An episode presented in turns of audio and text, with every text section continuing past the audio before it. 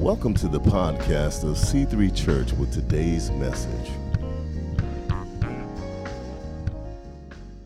So I want to start off here. Those are our foundational scriptures. So we're going to take it from a male's point of view. Becoming fluent in quality time. And again, I'm speaking specifically to the men right now. Elaine is going to speak to the ladies. All of these books up here we've read. We would suggest that you get them, read them. They're great resources from Dr. Gary Chapman. They will help you in your relationships, not only with your spouse, but with your children and your teenagers as well. So we're talking about quality time, time. Time is one of the most valuable commodities that we have. Would you agree with that? Yes. So we got, 24 hours in a day. We have 1,440 seconds and roughly, 86,400? 1,440 minutes and 86,400 seconds in a day. But time can't be stolen or transferred. Amen. Time cannot be exchanged or refunded. Apostle Paul said we must redeem the time because the days are evil. In other words, he's saying we have to take every opportunity with the time that we have to do the best that we can. Mm-hmm.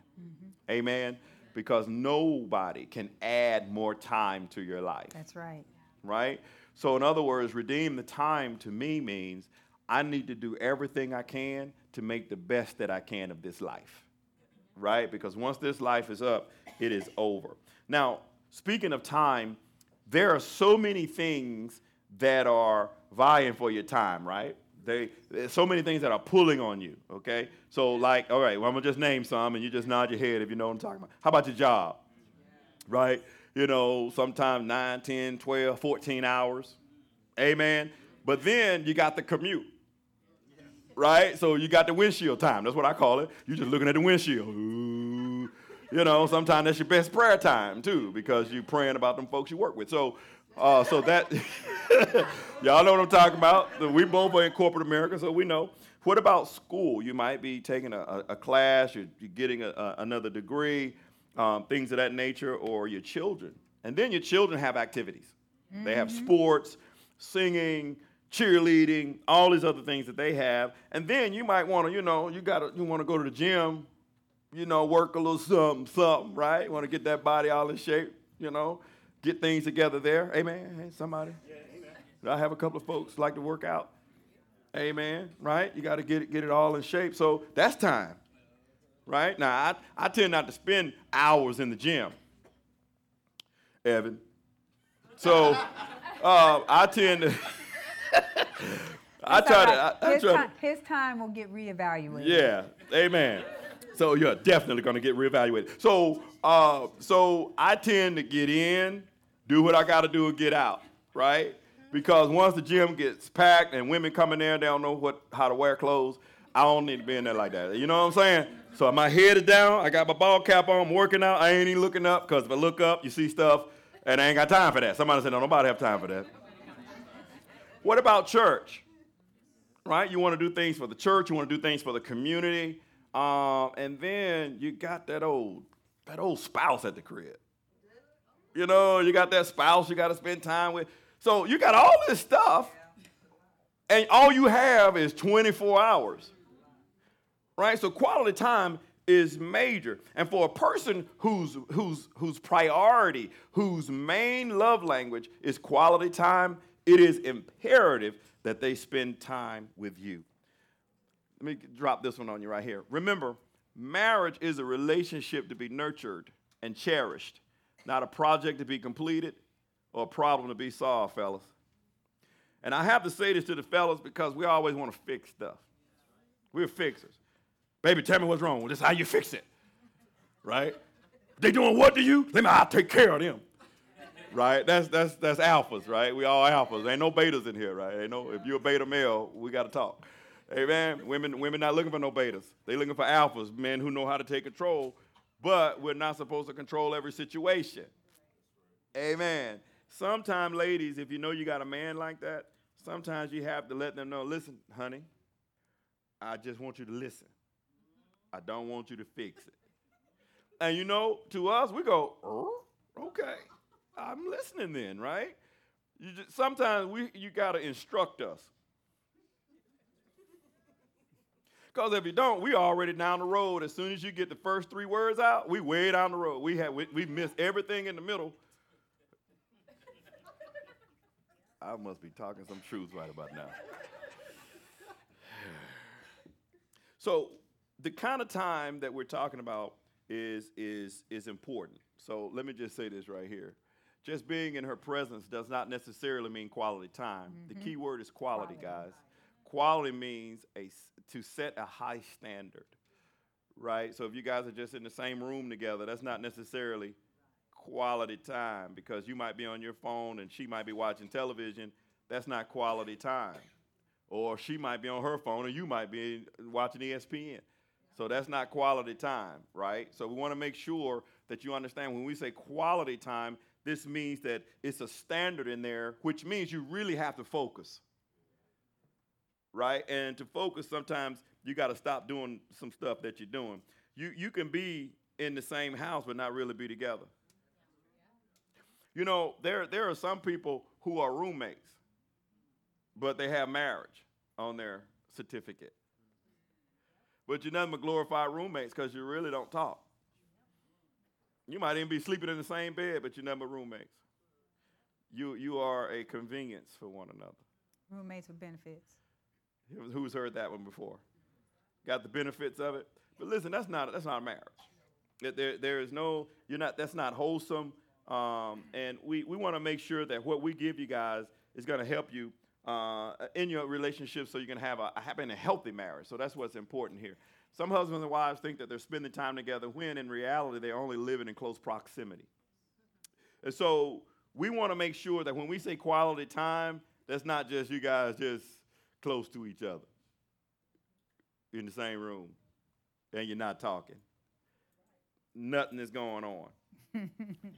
Nothing.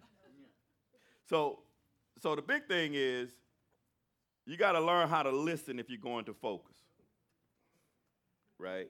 And I got to take this for the fellas because I'm the world's worst. So I'm going to be up. I heard somebody giggling over there. Must be talking about somebody need to be listening. So let me help the fellas out. Let me give you some practical tips real quick. Maintain eye contact. Oh, ooh, I thought we fixed that. I did. You did? I must. You might have grabbed the wrong one. You must have grabbed the wrong one. I put two in there, but that was supposed to be when. See, it was late and we were tired, so so that's supposed to be maintain eye contact when your wife is talking to you. Now, I'm not good at this, so I have to get better at it. So what we talk about, guys, we're not telling you something we've mastered. We're still going through these things, guys, because these are things you have to focus on doing. You never master this, right? And the next one is don't listen to your wife and do something else at the same time. Man, yeah. So y'all know what I'm saying? Look, I'm seeing some of these wives. I saw them looks. Elbow, kick under the chair. See, that's you right there, boy. I saw it. That's all right. I'm guilty of that, too. Yes. Right? Because I can be on my phone. I'm trying to answer emails. Yes. And it might be something for the church. It might be something on the job. But still, that I'm not giving her my undivided attention. And so I'm not listening. And she'll ask me what I say.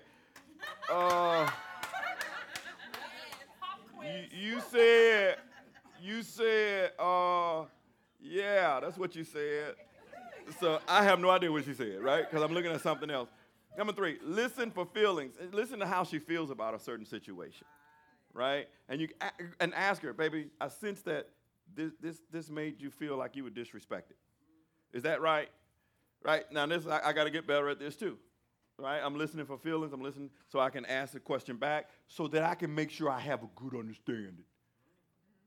Wisdom is the principal thing, therefore get wisdom, but in all I get an understanding, right? So I want to get an understanding, right? Number four, observe body language. She got I can't roll my neck, but she rolling her neck while she's talking to you, and hands and facial expressions. Watch that body language. Is she tense? She throwing her hands around a lot? She's moving a lot? So watch all of that stuff. That means something.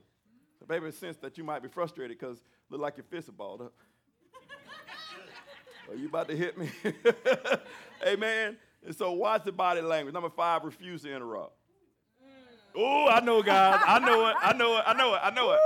I know you want to jump in there, but you got to resist that temptation to jump in there and interrupt, because once you interrupt, that means she's got to start over. Yeah, then you're going to be there a lot longer.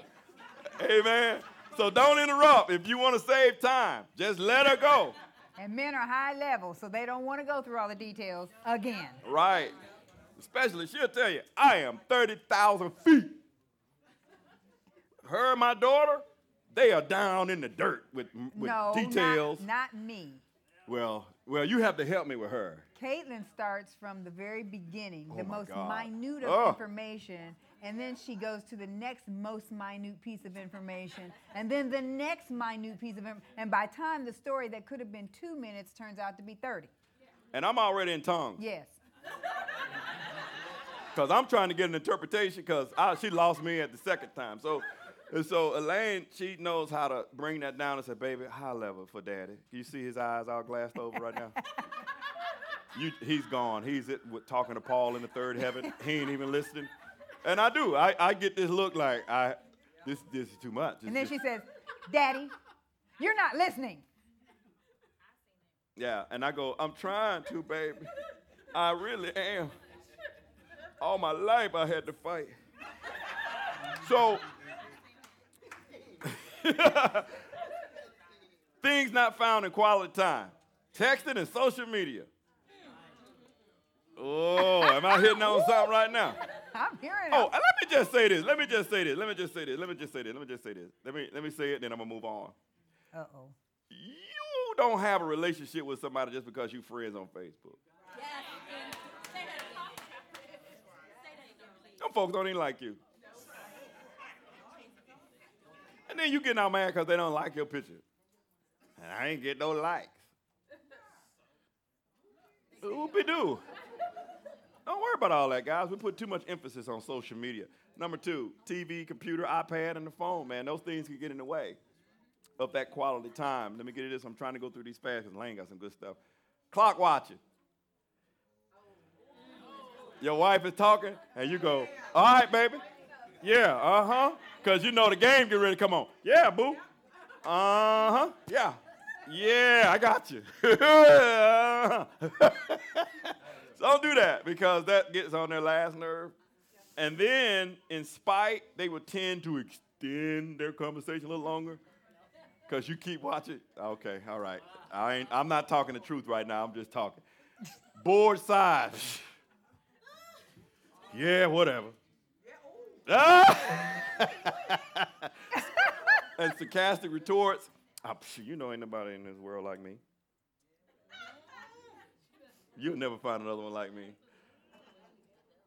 Oh, man, I must be talking to a different church. Okay, let's move on. Sitting next to each other in church is not quality time.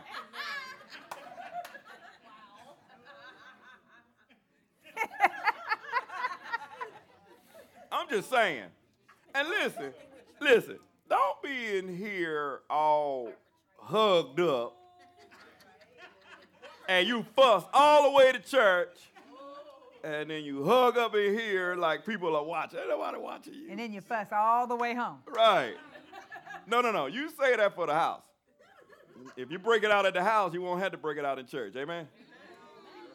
Hello, somebody. Oh, boy. See, y'all walked up in the right church. We just can sit here and tell y'all some truth.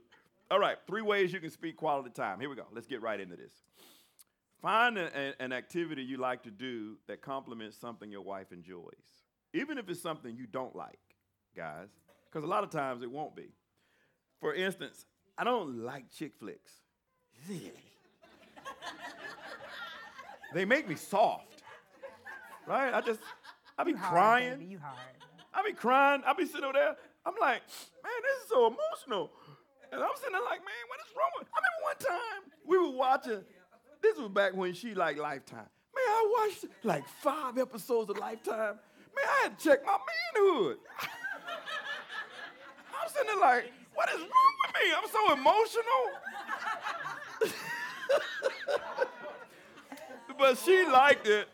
so I, you know, and she knows, and she doesn't like what I like to watch. I like action movies.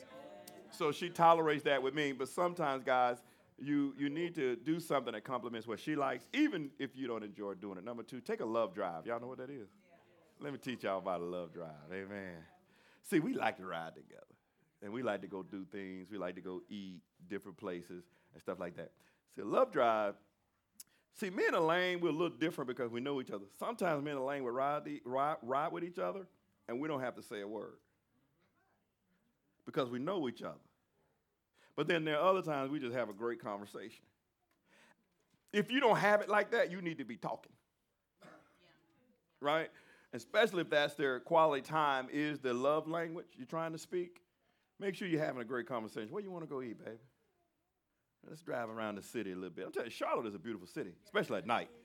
I work up there, so I know all the places to go. So we get to go up there, do different things. We have a wonderful city, and there's so many things to do in Charlotte. And what blows my mind is people who live here don't even know.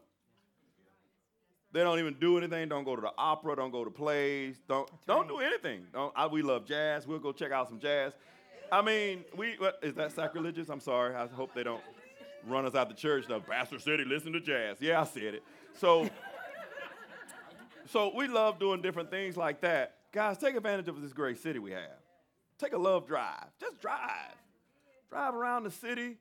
Man, you know what? When 485 was completed, you know what we did?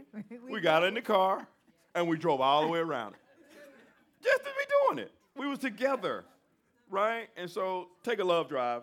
All right, I'm talking too much. Sacrifice something that you love to create time to share with her. Again, if you like playing golf, maybe you might want to, do something else that time to do something with her. Hello? Or softball or whatever it is that's your thing.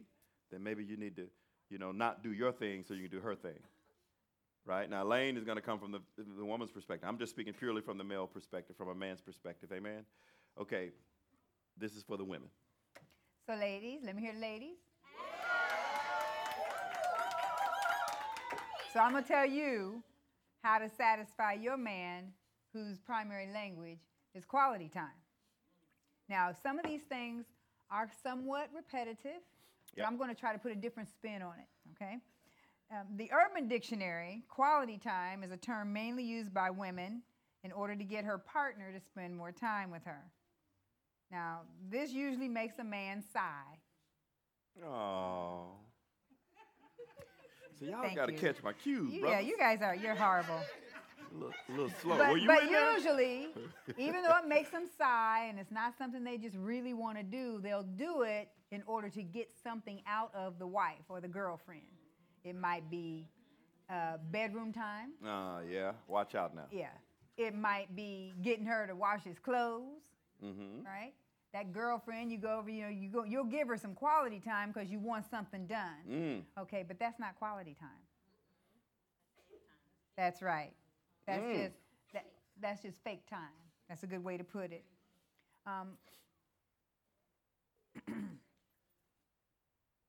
I came up with this. Seeing someone every day does not equate to spending quality time. It's not the seeing, but the doing that makes it memorable. So that means that quality time can involve an action, right? The action is giving up something to spend some time with somebody, foregoing maybe working those extra few hours so that you can have time to spend with your family or your children or your wife if you're not married, or your girlfriend. If you are investing in someone and their love language is quality time, then you really need to spend that kind of uninhibited time with that person.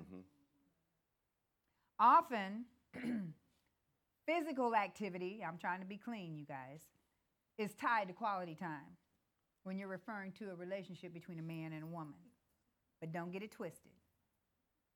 Quality time is giving someone your undivided attention in order to strengthen the relationship. That physical activity will not necessarily strengthen your relationship. That's it might enhance it, hey, but it won't strengthen it. Because what happens if that ever breaks? Mm-hmm.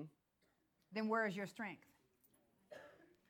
This applies in all relationships, right? So it has to be your undivided attention that strengthens a relationship. How can a woman feel her man's love tank if that's his primary love language? First, and he talked about this. He talked about focused attention. Right. But my spin on this is that it's activity that is not shared with any other stimuli. So ladies, if you're in the kitchen cooking and your man's love language is quality time, how can you be giving him quality time if your activity is cooking? How can you be giving him quality time if what you're doing is helping the children with homework? So you can't say, well, we're here together. Mm-hmm. Because you're focusing on doing something else. You're not really giving him that quality time. Mm-hmm. So just keep in mind, he talked about it. I'm not going to elaborate because focused attention is focused attention, whether it's the woman giving it to the man or the man giving it to the woman. Don't complain about time spent with your spouse. So now, okay, he didn't say this exactly, so I want to share this. So when you spend some time with your husband, and you guys end up in a situation, let's say it's an intense moment of fellowship, and you say, well, I gave you all this time, so I didn't have time to do X, Y, Z. Well, now you're complaining about the quality time that you shared. So now you have negated the activity and the memory, because now they're upset because you're saying, well, I shouldn't have given it to you. I mean, I could have done something else. So you have to be careful. Ladies, we complain. Let's just face it. We're naggers. I mean, inherently. And you know, you may not consider yourself a nagger, but we want so much. And men are usually very lax in giving it to us, so we just continue to, you know, we keep saying stuff. We have more words than men. Yes, Lord, y'all do. Which is why it appears that we are naggers, because we have more to say. So, but you have to be careful that you don't allow all those words to negate some of the positive things that you're trying to do. Yeah. Mm. Learn to speak quality time fluently. So, let me ask you this. In school, when you were taking a language and you said, I want to be fluent in that language, that meant that you had to spend time speaking that language. Yep. In school, out of school. Wherever you were, right, you had to spend time. So it's the same thing with these love languages. If you want to become fluent in it, you don't just do it at the moment. You have to constantly what is our word we always say? Intentional. You have to be intentional about constantly doing or learning the love language that it is that you are trying to learn. Otherwise, you can do what they call broken love language.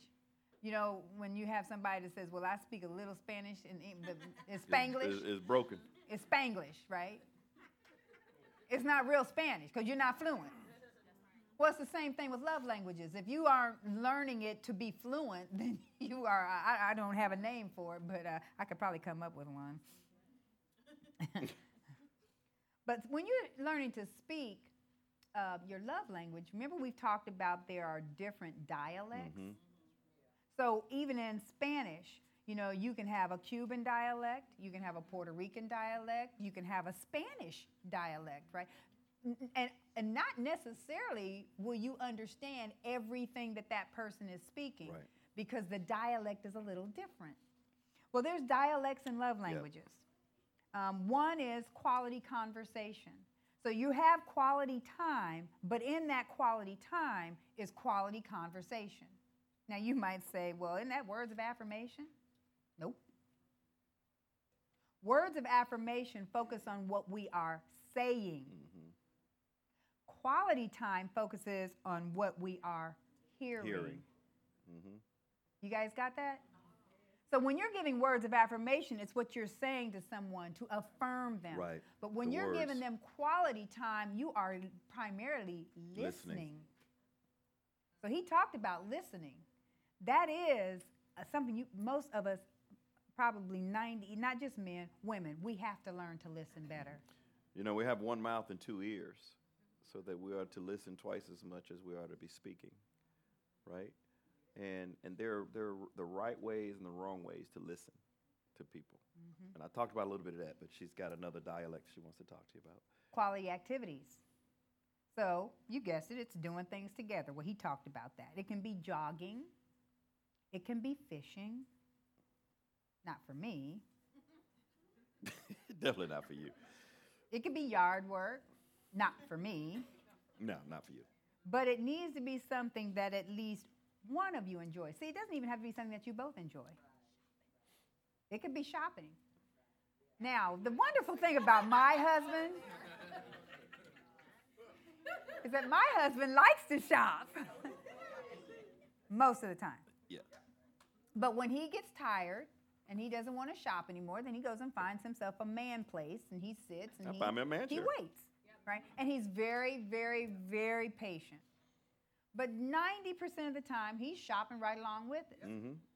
But men, I've heard so many men say, I hate to shop. I ain't going with my wife. I ain't going nowhere with my wife to shop. Isn't that right, Carol? Uh-huh. I see the look. I see the look on Randy's face. He's already said, I ain't going shopping. But what you don't realize is that some of the most wonderful memories could come out of a shopping experience. It really could. Because you people watch. Yeah. Guys, let me just say this, okay? And I know we're streaming this, but I'm going to tell you anyway.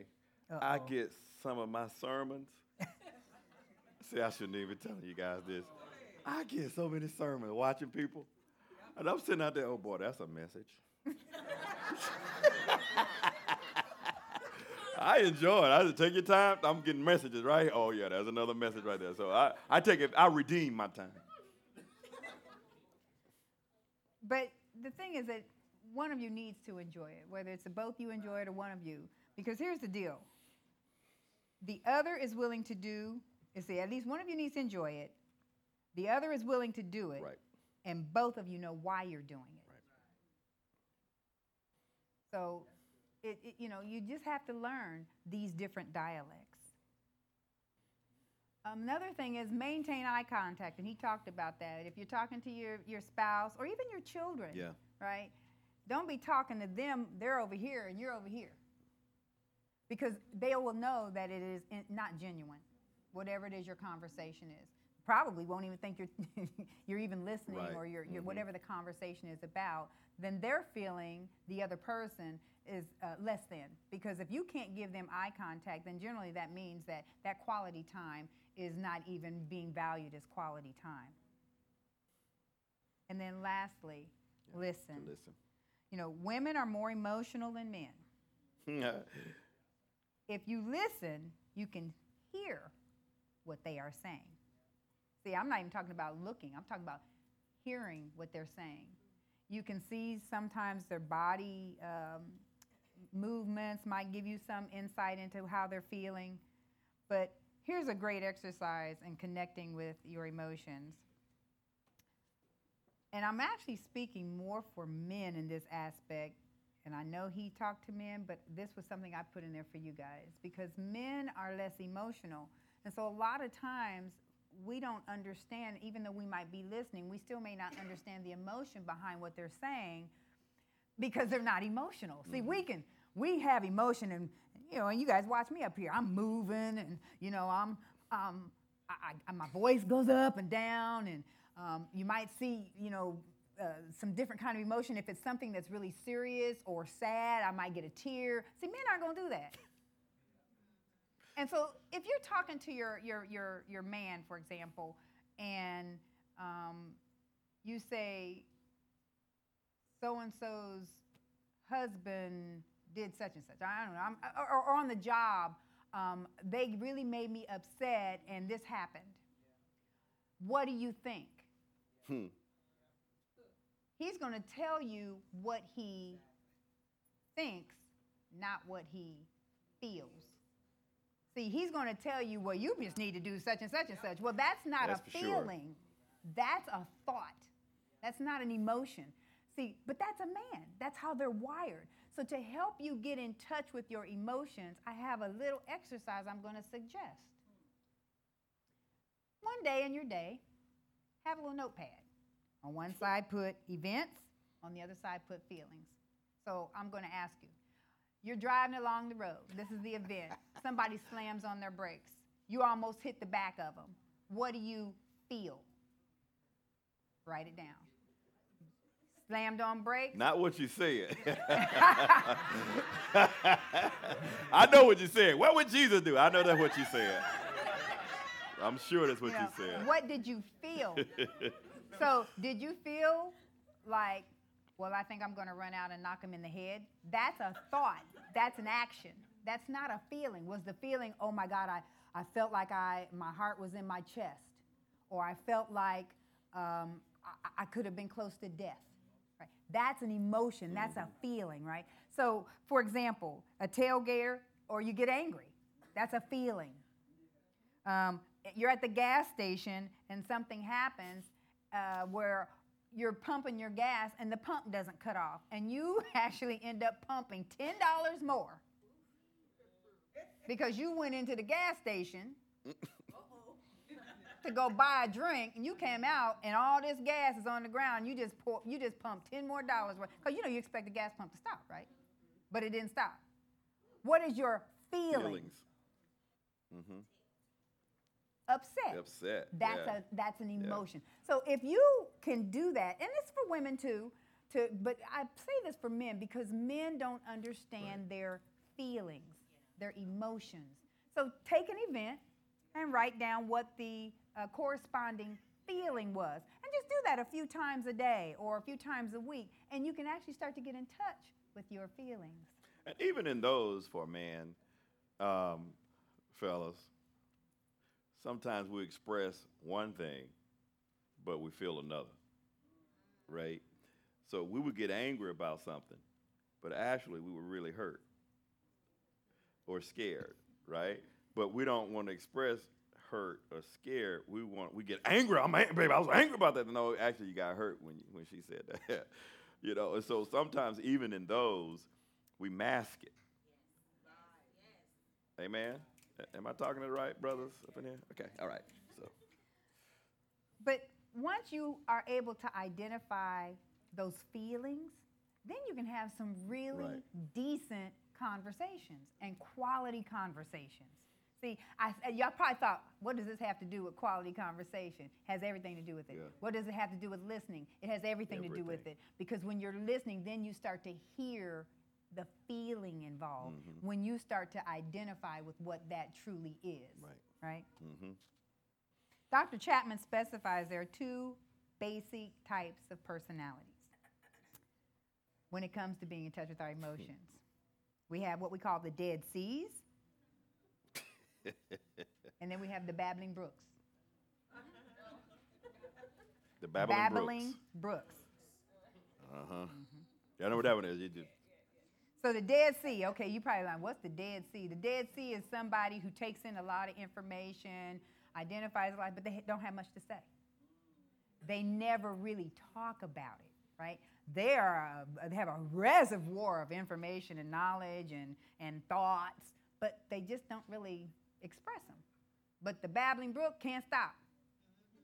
It comes in, it comes out, right? Well, you ever notice that you see people and you'll say, dang, they're totally opposite, but they're attracted to each other. Like, magnetic force, right? Well, that's what happens mm-hmm. because when you're in a dating situation, the Dead Sea's like, boy, I don't want to do nothing. I can sit back and enjoy. And this person goes on talk, right? And then the Babbling Brooks person is thinking, boy, they're just so quiet. This. They just listen to things, everything I have to say. They just love it. Oh, nice. Let them be married for 5 years. You ain't talking to me. Right. Then the Dead Sea person feels like, God, I know this person and I'm sick of hearing them.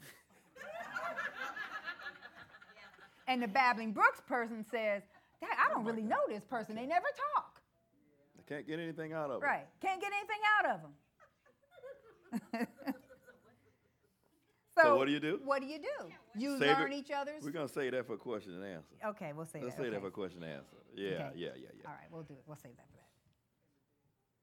And then 6, he talked about don't interrupt, and we know why, because if you interrupt, men get really frustrated when you interrupt them. They got this thought, and let's be honest, guys, when you interrupt them, that's probably because they can't remember what you were saying. I forget. Then I'm frustrated. I'm like, babe, just forget it. I don't even know what I was getting ready to say. That's right. Remember, we have more words. Let them get a chance to get their words out, because they don't have as many words as we do. And once we interrupt and we start using our words, then obviously they've lost their words. So, and I like that women do have more words. That might be why Satan sat there and talked with the woman, because she did have a whole lot more words than the man. But I digress. So let's talk about children, right? Because women, actually, one definition about a woman is the one who announces, mm-hmm. right? She announces her king. Praise the Lord. What does the church do? Don't we announce our king? The church is a woman, right?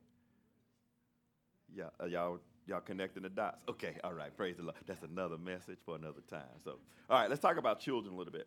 Now, children who speak quality time feel loved when they have our undivided attention. Now, we're just talking about quality time is their primary love language. And a couple of times I told you guys how you can tell with your children what their love language is based on how they treat you.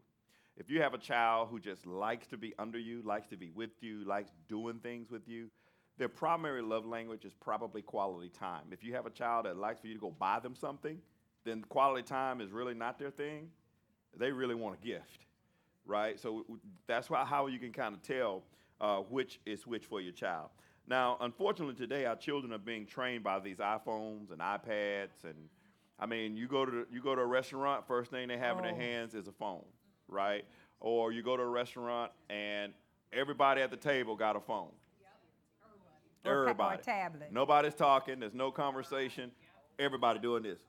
The food come, they eat. That's not quality time with the family, right? So you might have to have just have a basket or something. Put the cell phone in there, and everybody at dinner time in your house. Oh, we're at dinner now. So let's put that away, right? So you can have some quality time. Now, for children, quality time is not just about the event itself, but that you are doing something together or just being together. So it's not about the event. They just want to be with you, right? So Elder was sharing something with me. He said I can speak this with him and Dinah. They went to a volleyball game, and during the game, his baby girl got a T-shirt, in the game, and they just had a wonderful time. And I said, wow, well, her language might be quality time because she so enjoyed just having that time with her pops, right? And so these are some of the ways that you can tell kids that just don't want to be around you, they'll let you know, right? They have no filter, right? But if they do like hanging around the parents, they just want to be with you. It doesn't matter what it is, as long as they're with you, then their primary might be quality time. So you need to do everything that you can to make sure that you're filling up their love tank in that particular area. Next thing I thought about was quality time is not only doing things together, but is a means for knowing your child better too. Because during that time, you can have these conversations with them that sometimes other siblings or other things or other activities can get in the way, and you're just not able to have that time. One of the things that we did with Caitlin at a very early age is I gave her a promise ring, and she wears the promise ring on her finger, on her married finger. Occasionally. Well, right now she's bigger because it was much smaller, but she's not a jewelry kind of person, but it was more symbolic. So I told her, I said, right now you're married to me. And on your wedding day, you're going to remove the ring from your father and put on the ring from your husband, because then he has the ultimate responsibility to take care of you. Right now, that's my responsibility. So in other words, no man can do anything to you that I'm not doing. But everything that I am doing for you, a man is going to have to do too. So now she has an example of what it means. So those times when we would go out on date nights, we would have discussions about stuff. I would on purpose bring up boys. And she would go, Daddy, I don't like no boy. But at that age. But as she grew up, she would say, Daddy, I want to talk to you about so-and-so. Then I was like, shoot, man, I don't know about that. Right? Under my breath. I wouldn't let her know, you know. But then she wanted to talk about girl things, right? And that was my opportunity for her to build that trust factor with me. So now she talks to me about everything. I mean, some stuff I would say, baby, you might want to go talk to your mama. You know, because I'm like, you know. But she will tell me everything. But I believe that was a result of spending that quality time together and having those discussions so that I can get to know her better, what she likes, what she doesn't like, what she wants to be. How can I help her? Things like that. Is that making sense? Yes. Fellas, if you have girls, you should already be taking your daughters out on dates. Bottom line. If you have young men need to go out with you too to do men stuff. But right? They also need to go out with their mothers so that they can understand how is he to treat a woman. Mm-hmm. So that's taught by the parents. You don't let anybody else do that because the school, oh, don't let me go there. That's a whole I'll go too deep if I start talking about schools. All right, so here's the deal. 5 ways to speak quality time to your child. And I know mine is real short because I like Q&A. Make eye contact with them as they tell you something important, right? And Elaine was talking about that. But that's for all of us as adults and as children. They want to know that they got your undivided attention. They don't want you on the phone and they're trying to tell you about their day, right? Even if you have to say, baby, hold on 1 second. Let me get this email out. This is for work. Give me 5 minutes. Boom. Once that 5 minutes is up, put that phone down and say, what's up, baby? How was your day today? Turn towards them. I remember one time he was talking with, Caitlin was trying to tell him something. I remember this like it was yesterday, and it's been quite a few years ago, and he had his phone. And she went. That was my computer. It was my laptop. It was his laptop? Yeah, I was working. Okay. And she shut that thing down, and she says, Daddy. Y'all know Caitlin. Yeah, I can see that. She did that at that age, too. They don't, maybe everybody doesn't really know Caitlin. Yeah, most of them know Caitlin. It's probably good she's not here today. But she said, Daddy, you're not paying attention to me. And he had to stop. Scared me. I had to change my underwear.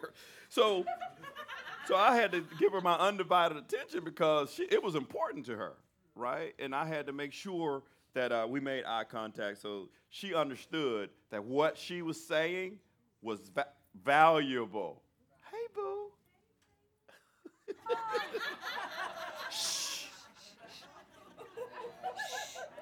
Don't say anything about Caitlin. Find silly things to laugh about and laugh as often as possible. One thing we do a lot of in the Lofton house. Oh, Lord. We laugh a lot. I'll tell you, I try to make you laugh till you pee. So, but that's how we are. Me and boys are good friends. Yes. So, see, a lot of women might not know what you're talking about, but most of them do. But look at Richard. Richard looking like, what? Men don't even have a clue. They don't even have a clue. But anyway, and so we laugh a lot. Get with your kids, laugh, tickle them. Man, laughter does good like a medicine. Have fun, right? Listen, guys, you're going to turn around one day, and they're going to be gone. And you're going to be like, God almighty, man, where'd that time go? Right? So have fun with your children.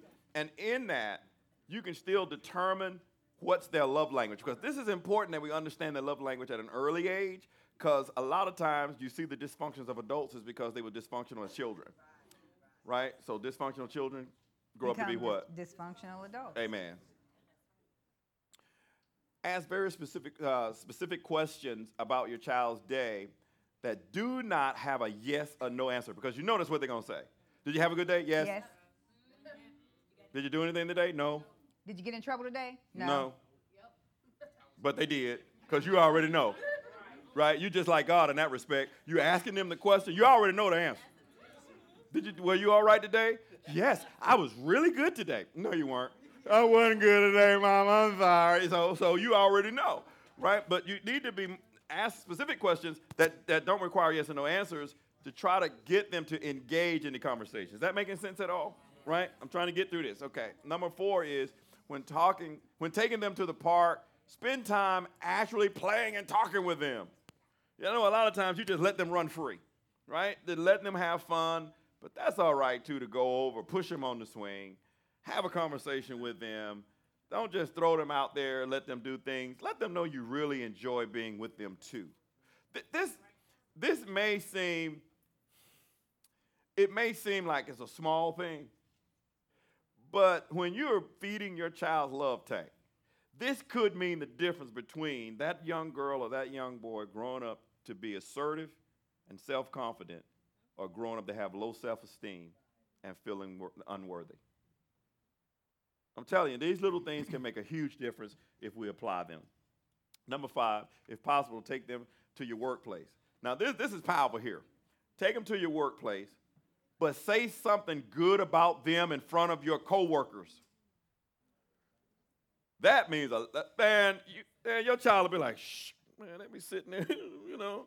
Say something good about them. Those are your peers. Let them see what you do for a living. Kids love that kind of stuff. Take me to your job. No, I ain't taking my job. Take them to the job. Let them see what you do. Introduce them to your coach. Most jobs are okay with that. Some you can't because of the type of job it is. But if you can, I think you can do a lot to add value to your children, letting them meet your coworkers, and then give them, even if their love language is not words of affirmation, they still need words of affirmation. You give them those words of affirmation right there in front of your coworkers. Because once you do that, you know what your coworkers are going to do. Oh, that is so awesome. And then you step back and let them do the rest of the work. You work smarter. Not hard. Amen. Okay, so Elaine is going to talk about teens. So, all right, we're trying to get through this quick because we talked a lot. And, you know, as I said, a lot of this is redundant, but it still applies. No matter whether you're a husband, a wife, a child, or a teen. But we do know that teens are special animals. And if their love language is quality time, what you did to satisfy them as children may not be the same as what it is when they're teens. That's true. And that's, you know, because we're trying to, they're changing. Their bodies are changing. Yes. Their personalities are morphing. They're trying to be independent. They don't want to depend on mom and daddy. They want to be self-sufficient. But they're still not in a position to be self-sufficient because they aren't working jobs. Right. They're not taking care. They don't, as my daughter always said, when you start buying your own toilet paper, you can be an adult, right? As long as you use mine, you're not. I know. Those are those lofted analogies. They probably make more sense to us. But quality time to your teen means giving them a portion of your real life. Mm-hmm. Okay, so now we're not just talking about giving them undivided attention or time, but we're talking about giving them some of you. Mm-hmm. So what that means, if you say, well, Pastor Nate, what does that mean? It means that you need to start being real to them about what your life was like at that age. Mm-hmm. See, don't let them think you're perfect. That's the problem. We try to come off like, well, we didn't do anything wrong. We were perfect. You need to be like this. You know, you can't steer off the path. But you know, guys, I was real honest with my daughter, and sometimes I was even ashamed of the honesty, but I wanted her to understand. I don't want her to be like me. Yeah, that's right. I wanted her to listen. I wanted us to have quality conversation. I wanted her to know she could come to me with anything because I didn't have that growing up. And as a result of that, I made a lot of mistakes. I did a lot of wrong things. Mm-hmm. But I didn't want her to have to experience. Now, she's going to experience her own things, right? But she didn't have to experience my thing. Correct. Because I was real with her. Yeah. See, if you're not real, here's the difference. Affirmation, gifts, even physical touch, they're quick moments in time. Yeah. The difference with quality time is it takes time. You can't rush quality time. So if their primary love language is quality time, then you need to be prepared to take time. That's right. Yeah.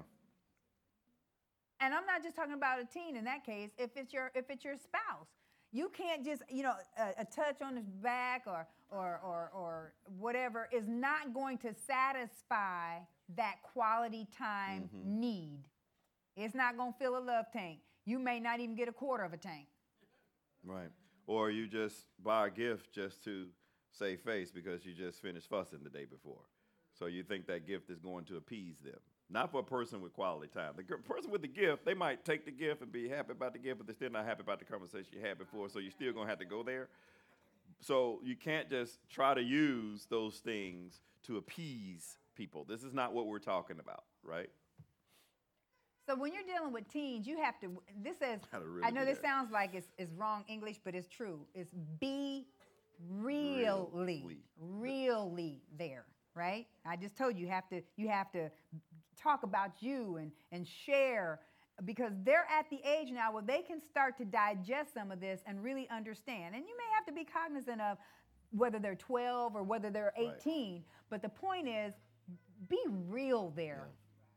Yeah. Yeah, sowing seeds of transparency and vulnerability in your children is key, because they can see that you had issues, you went through things, so they know that, again, you're not walking around with a halo on, that you've also made some decisions and choices that you're not happy about, and all you're trying to do is to make sure to prevent them from falling to the same pitfalls, right? Have some quality conversation. Now, we've talked about quality conversation, so I'll just hit a couple of highlights. Be available to talk with your teen, not at your teen. See, they're not a child anymore. Yeah. See, when they were children, we kind of talked at them to get them to learn how to do things. Now they're teenagers. You can't talk at them anymore. You have to talk with them. So it's like you're having an adult with a pre-adult person. Mm-hmm. Who has cognitive skills to understand and process and all of that. So you have to be willing to answer the hard questions if you're talking with them and not at them. Let me just share this. Here's a default. Let me just give you a default here, because you might say, well, I've done all of this, and they still tripping. They still acting up. They still misbehaving and all of that stuff. Here's the default. Then at some point, once they get a certain age, all that's required of you is to love them as a parent, right? You did your best, right? So what's required of you is your default, and that's just to love them. Then you got to let them make their bad mistakes, and in hopes one of those mistakes might be bad enough that might get their attention. That life is a teacher. Let's say God turned them over to a what? A reprobate mind. So when they don't want to listen, and that's what they want to do, then sometimes it might take hitting your head up against the wall to be able to bounce back. I had to do it. I did it. So sometimes you got to go through that so you can come to yourself to figure out how good you really had it. Amen. So do your best, parents. Love them. Amen. Have healthy conversations with your kids. Don't use I, because that creates use you. I, because that takes away any defense mechanism, because basically you're talking about your emotions, not theirs. Yeah. So when you're having these conversations, and some of them might be hard conversations, say, this is how I feel. Mm-hmm. This is how what's going on with what you're doing, and I'm feeling this, because that way you're not showing blame. It's not like you're throwing blame. But when you keep saying you, then they're going to throw up those defense mechanisms, and they're going to shut down, and you're not going to be able to have any more conversations, because they think that you are jumping on them, or you are not giving them the opportunity to express how they feel. You know, when you take a trip, for a second, a lot of times we want to include our teens in our family events, and they're saying, well, I'm not interested. I got this to do with my friends or that to do with my friends. And I don't think it's always that they don't want to spend time with you, but we don't take time to consider their schedule. We feel, because now they're not children anymore, but we don't change our mindset, and we don't take time in the fact that they are becoming social, and they have schedules. So then here you come up, it's the day before, we're going down to grandma's, and they're saying, well, I don't want to go. And you're upset and mad and vexed because they don't want to go, because they have already created time with friends or a game or something, whatever it might be. But they have schedules. They're growing up. They're becoming adults. if you really, but sometimes it's not that they don't want to spend time with you, but maybe the activity that you choose is not something they're interested in. You know, you're saying you're going down to Aunt Sally's. Well, Aunt Sally has a 3-year-old, and you're saying, oh, well, you can go play with your cousin, but they're 13. Yeah. What are they going to do? They're not going to go play with a 3-year-old. Right. So what you need to do is if you really want to engage them in a family activity, then find something that they might want to do that you can interject into the trip. And so maybe you say, well, we'll go to Aunt Sally's and we'll spend a couple of hours there, but we'll stop at such and such on the way back because that's something they want to do. Mm-hmm. Now you have a family activity that everybody can get something mm-hmm. out of, and right. you've spent that quality right. time. Does that make sense? Yes. All right. And the other thing, look, let me hurry up. I'm trying to get through this. Mm-hmm. Don't preach at your kids. Teach them. They get enough preaching. They get that at church. The difference between preaching and teaching is there's a whole lot of emotionalism when you're in the pulpit and you know, pastor's spitting and grunting and he's probably yelling at them and everything else. But teaching is a lower voice. You know, you're sharing, you're talking, and you're giving them some information, but you're not.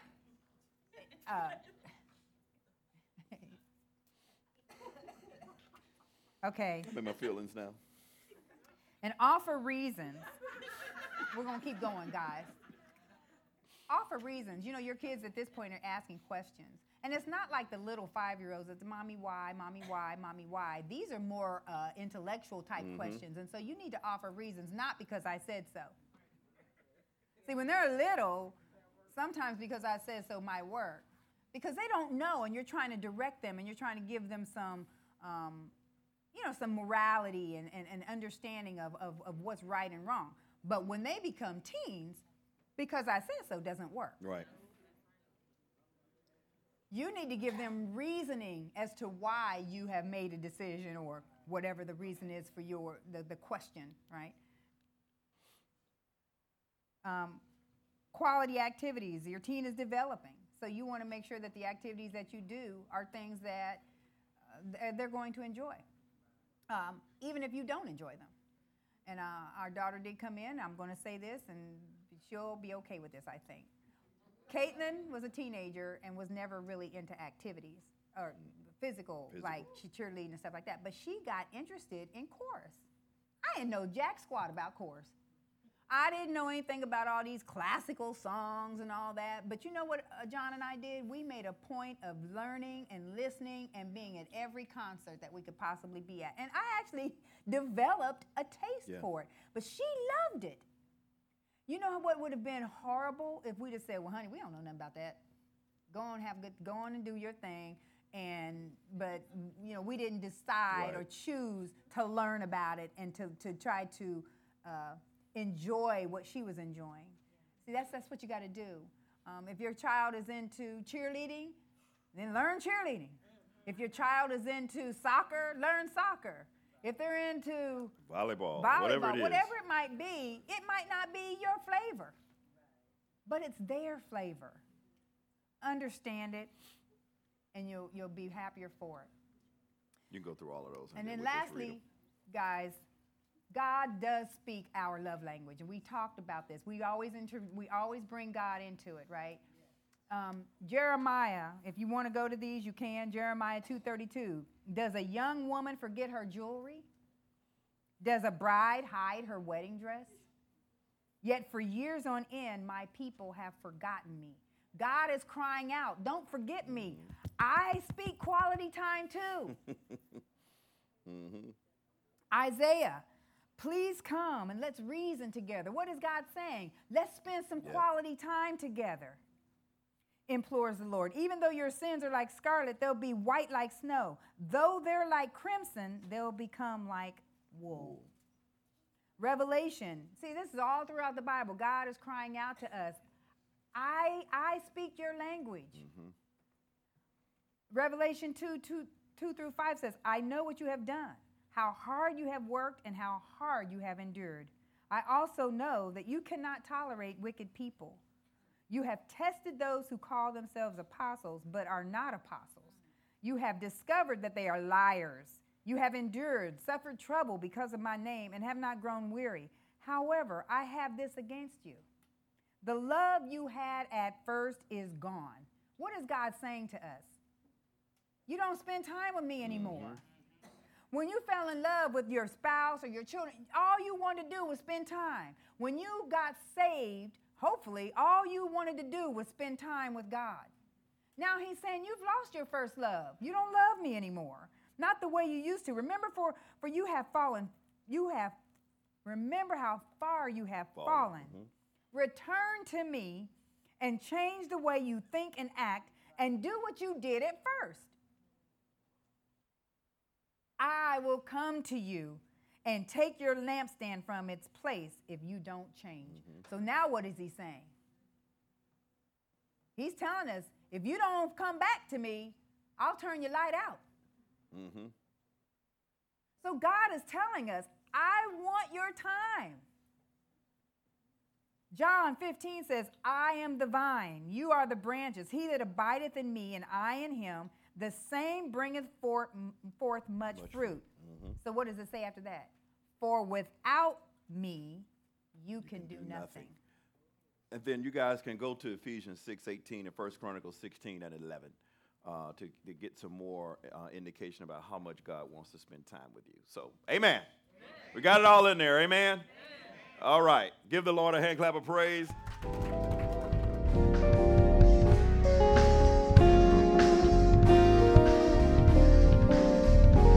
Thank you for listening. We pray that this message encouraged you. If you would like to learn more about C3 Church, please visit us in person in Indian Trail, North Carolina, at 5805 West Highway 74, Indian Trail, North Carolina, 28079, or on the web, c3churchnc.org, or on facebook.com/C3 Indian Trail NC.